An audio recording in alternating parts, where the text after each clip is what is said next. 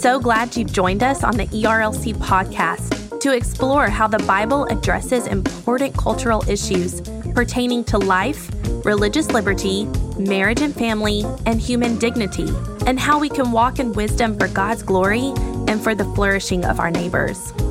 If you're enjoying this podcast and find it helpful, please leave a review wherever you listen. This will help more people find and benefit from what we're learning together. We are grateful for the time you take to join us for these conversations.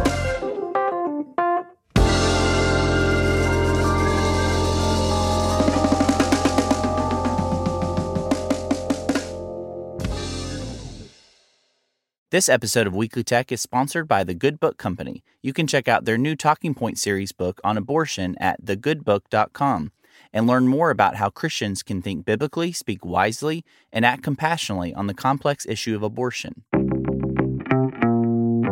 Hello, and welcome to Weekly Tech, a new technology podcast focused on navigating this digital age with wisdom. Each Monday, we dive into the most pressing and talked about technology stories in order to keep you up to date and prepared for your week ahead.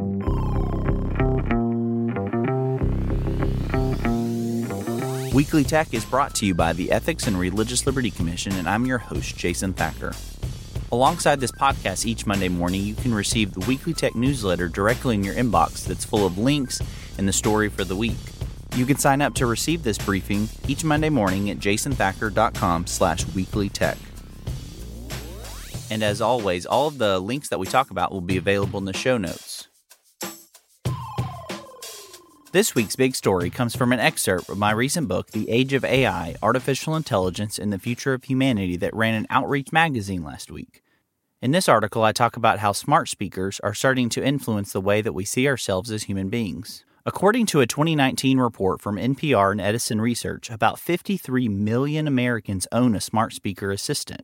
The consulting firm Ovum predicts that by 2021, there'll be more than 7.5 billion of these digital devices used throughout the world, which is nearly the same number of people living today. But some people are starting to question exactly what these smart speakers might be doing to us. In this excerpt, I highlight an article from Judith Shulevitz, who wrote for The Atlantic, in which she talks about how she's starting to develop an actual relationship with her smart speaker while this might sound strange to you, it's rapidly becoming a reality for many people around the world. In her article, Shulevitz notes that the power of speech used to be uniquely reserved for human beings, but now technologies such as Alexa, Google Assistant, and Siri, and many others have been given this power of voice to be able to communicate with us and interact with us as human beings. And often, because they have this power of voice, we start to develop some type of relationship with them. And I've noticed this with our three year old, who often will interact with Siri and asking her to do various things like play a song for him or what's the weather outside. He's getting used to this and he's growing up with this technology in our home. And I've noticed some of the changes in how he interacts with us and how he interacts with these devices. Have you ever felt like you were communicating with these devices rather than just to them?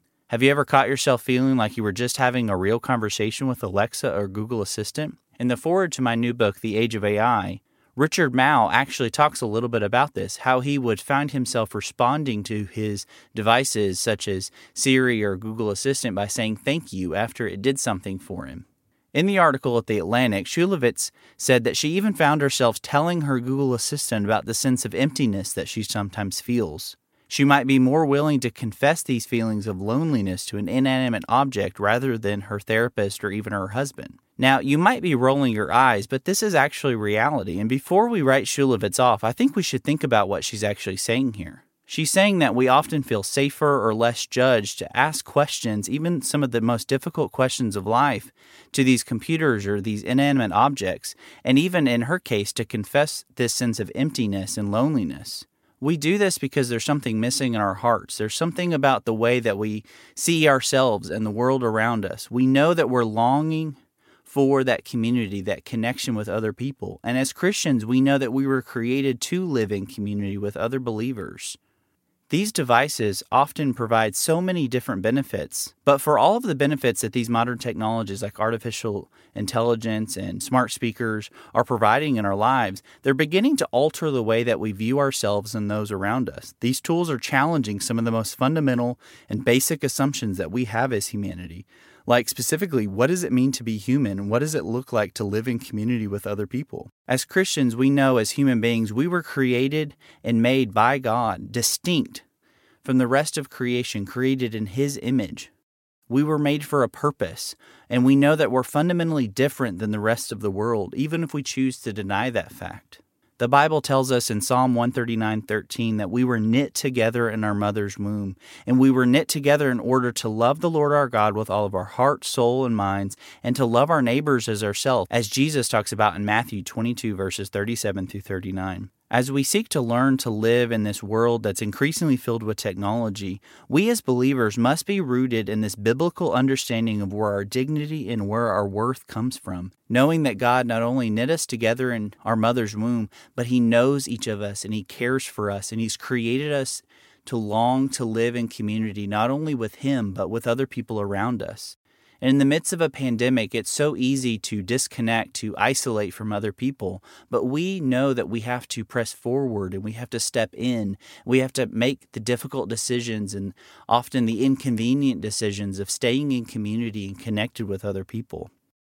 Modern technologies like AI might encourage us or give us new opportunities to be able to connect with others around us, but we should also be wary in knowing that the influence of technology in our lives might lead us to disconnect from other people and maybe to connect to a smart speaker or to connect with some other form of technology in this mediated form of communication. And while technologies might challenge certain truths of the universe about what it means to be created in God's image and what it looks like to live in community with one another, we know that we can rest and we can know that our dignity and our worth are secured in Christ because nothing that will ever be created will be able to change those fundamental facts about how God has created us and how He sent Christ to die in our place so that we might have a relationship with Him and a relationship with His church for the rest of eternity. If you want to learn more about artificial intelligence and its influence and impact on our lives, as well as how to think biblically about these ideas, you can check out my new book, The Age of AI Artificial Intelligence and the Future of Humanity. You can learn more at jasonthacker.com slash AI or go to slash podcast to get the show notes and a full list of all the articles we talk about here on Weekly Tech.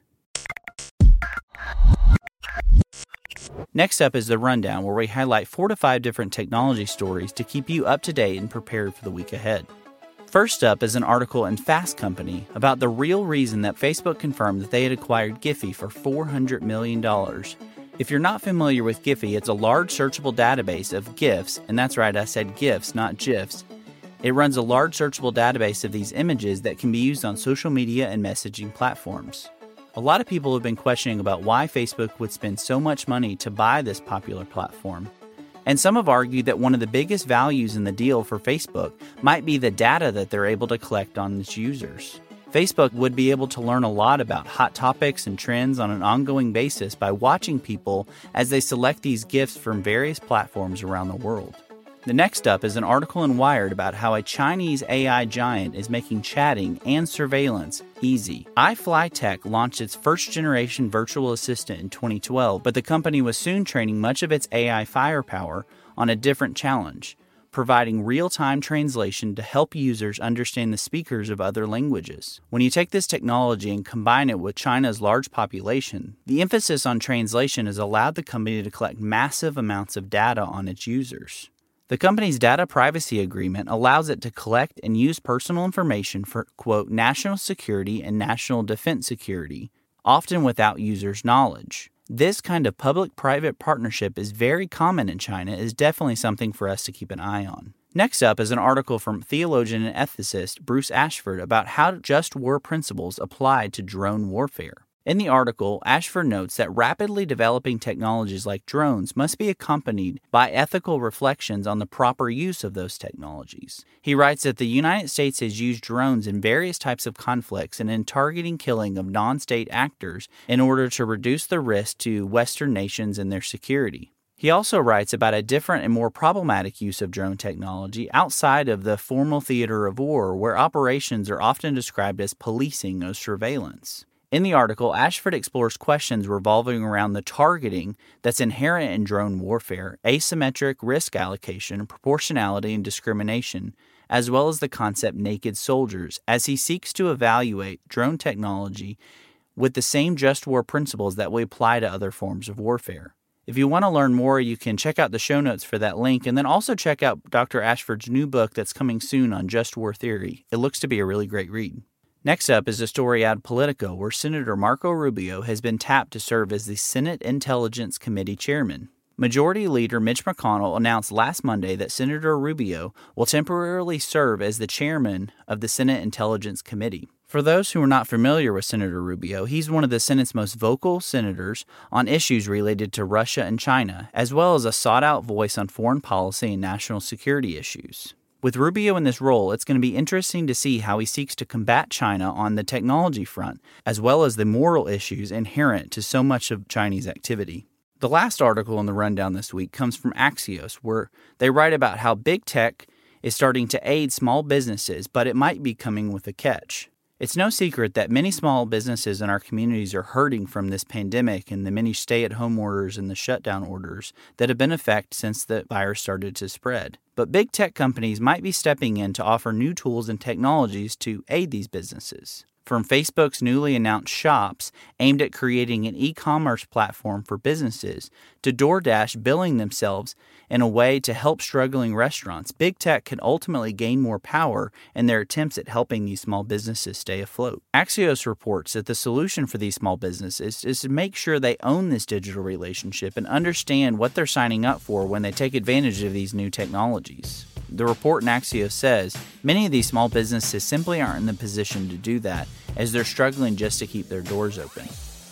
Well, that's it for this week. I want to thank you for listening. If you enjoyed this podcast, please consider leaving us a review on iTunes or your favorite podcasting app, and share these episodes with friends and colleagues. As always, if you want to read more about any of the articles we talk about here on Weekly Tech, you can check out the show notes as well as the email newsletter version of this podcast at jasonthacker.com slash podcast. Also, if there's a story you think we need to cover or to share, please email us at weeklytech at erlc.com. Hope you have a great week.